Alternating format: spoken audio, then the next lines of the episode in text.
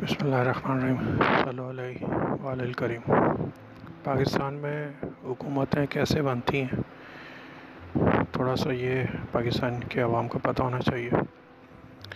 سن انیس سو پچاسی کا ذکر ہے الیکشن ہونے والے تھے۔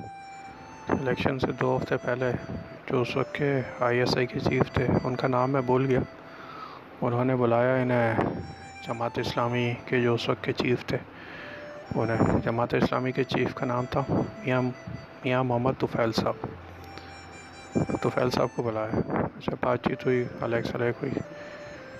پھر جو آئی ایس آئی کے چیف تھے، انہوں نے کہا کہ، سر، بات اس طرح ہے کہ آپ کو الیکشن میں اتنی سیٹیں ملیں گی، اتنی نہیں ملیں گی۔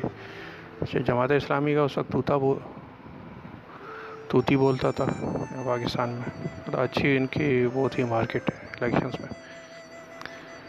تو تو فیل صاحب نے کہا کہ بھائی ایسے کیسے کہ اتنی سیٹیں ملیں گی اور اتنی نہیں ملیں گی، یہ کیسے آپ کہہ رہے ہیں؟ تو آئی ایس آئی کے چیف نے کہا کہ سر، بات اس طرح ہے کہ امریکہ کا پیغام آیا ہے کہ جو جماعت اسلامی ہے، اس کو اتنی سیٹیں ملنی چاہیے، اس سے زیادہ سیٹیں نہیں ملنی چاہیے۔ تو وہ امریکہ نہیں چاہتا تھا کہ یہاں بہت زیادہ اسلام کا انفلوئنس بڑھے، کیونکہ وہ افغان جہاد کی وجہ سے بہت زیادہ اسلامائزیشن ہو رہی تھی یہاں پہ۔ اچھا بہرحال وہ فیل صاحب چلے گئے، وہ بعد میں جو الیکشن کا رزلٹ آیا تو وہ اسی طرح تھا۔ جیسے کچھ پارٹیز نے خیر وہ بائک آؤٹ بھی کیا تھا الیکشن کا، وہ ان کا تو ذکر کرنا ہی فضول ہے۔ پھر دو ہزار سات میں جب الیکشن ہونے والے تھے تو ایک پارٹی کی جو لیڈرشپ تھی وہ ضلع وطن ہو گئی تھی، وہ واپس آئے۔ اچھا جب وہ واپس آئے تو انہوں نے قدم نہیں رکھے یہاں پاکستان کی سرزمین پہ۔ خصوصی تیارے میں واپس آئے تھے۔ اسپیشل جہاز پہ۔ اسپیشل جہاز جب لینڈ کیا پاکستان میں، تو جماعت کا ان کا ایک لیڈر تھا پارٹی کا، تو اس کی جیب میں ایک پرچی پڑی ہوئی تھی۔ پرچی پہ لکھا ہوا تھا کہ اس جماعت کو جو ہے وہ حکومت ملنی چاہیے۔ وہ شیخ صاحب نے لکھ کے دیا تھا سعودی عرب سے وہ آئے تھے۔ اچھا وہ پرچی انہیں پہنچانی تھی جی ایچ کی وہ پہنچا دی وہ خدا کا کرنا ایسا ہوا کہ جو دوسری ایک جماعت تھی، اس کی لیڈر کو کسی نے قتل کر دیا بیچ سڑک پہ۔ تو جب دوسری جماعت کی لیڈر شپ کا قتل ہو گیا، تو حکومت اس دوسری جماعت کو دے دی گئی۔ مطلب بجائے اس کے کہ جو شیخ صاحب کی پرچی پہ جو آئے تھے، صاحب انہیں دی جاتی۔ تو یہ سن انیس سو پچاسی کا سفر ہے۔ سن انیس سو پچاسی کا سفر نہیں ہے، انیس سو اکیاون، دس اکتوبر انیس سو اکیاون جب لیاقت علی خان کو شہید کیا گیا تھا سازش کر کے۔ یہ اس شام سے یہ سفر شروع ہوا ہے۔ یہ سفر پہنچا انیس سو پچاسی میں جب طفیل صاحب کو میسیج دیا گیا اور پھر انیس سو پچاسی سے یہ سفر پہنچا دو ہزار سات میں۔ اور دو ہزار سات سے اب تک یہ سفر پوری کامیابی اور آب و تاب کے ساتھ جاری و ساری ہے۔ اچھا دس از اے نیوٹرل اسسٹنٹ میں کسی بھی جماعت کا ممبر نہیں ہوں، نہ کچھ. میری تو اپنی جماعت ہے، الجرار، کہ میری کیا پاکستان کے عوام کی جماعت ہے.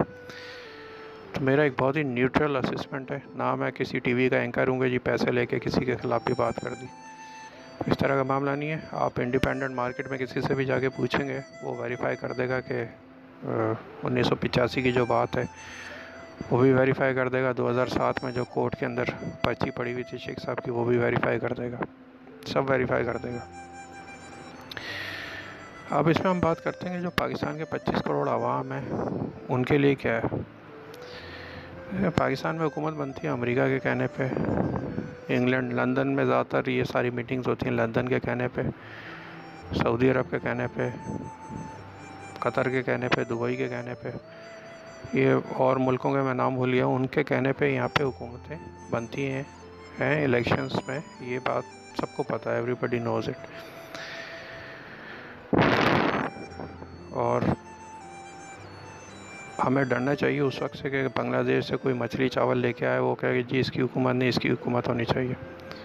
پھر ہمیں ڈرنا چاہیے اس دن سے کہ بھوٹان سے کوئی دھوتی پہن کے آئے اور وہ کہے کہ جی اس کی حکومت نہیں، اس کی حکومت ہونی چاہیے۔ پھر ہمیں ڈرنا چاہیے اس دن سے کہ جب افغانستان سے کوئی نسوار کا پورا ٹرک لے کے یہاں پہ آئے اور کہے کہ جی اس کی حکومت نہیں اس کی حکومت ہونی چاہیے۔ And this not something uh, impossible. It is something highly likely. Highly likely blue میں جو جس طرف حالات جا رہے ہیں وہ بتایا نہیں جا رہا۔ لیکن حالات جس طرف جا رہے ہیں وہ میں بتانا نہیں چاہ رہا۔ uh, حالات اس سے بہت زیادہ خراب ہیں جو جو کچھ بتایا جا رہا ہے آپ کو ٹی وی کے اوپر۔ اس سے بہت بہت بدترین حالات ہیں اور اس کی مین ریزن یہی ہے کہ یہاں پہ جو حکومت ہیں، وہ پچیس کروڑ عوام نہیں بناتے، وہ امریکہ بناتا ہے، لندن بناتا ہے، شیخ صاحب بناتے ہیں، بھوٹان بناتا ہے، اس طرح حکومتیں بنتی ہیں۔ پاکستان کے عوام کے لیے کیا ہے؟ پاکستان کے عوام کے لیے میں پہلے بھی بتا چکا ہوں کہ جی قومی اسمبلی میں آپ جائیں گے، جہاں پہ ساری اشرافیہ یا بدماشیاں بیٹھتی ہے، اس کی اسپیکر کی دوسری دراز ہے، اس میں آٹھانے کا سکہ پڑا ہوا ہے۔ وہ آٹھانے کا سکہ ہے پاکستان کے عوام کے لیے۔ یا پھر وہ جو کھال اتارنے کا جو چاقو ہے، جس سے آپ کی اور ہماری کھال اتاری جا رہی ہے، وہ ہے۔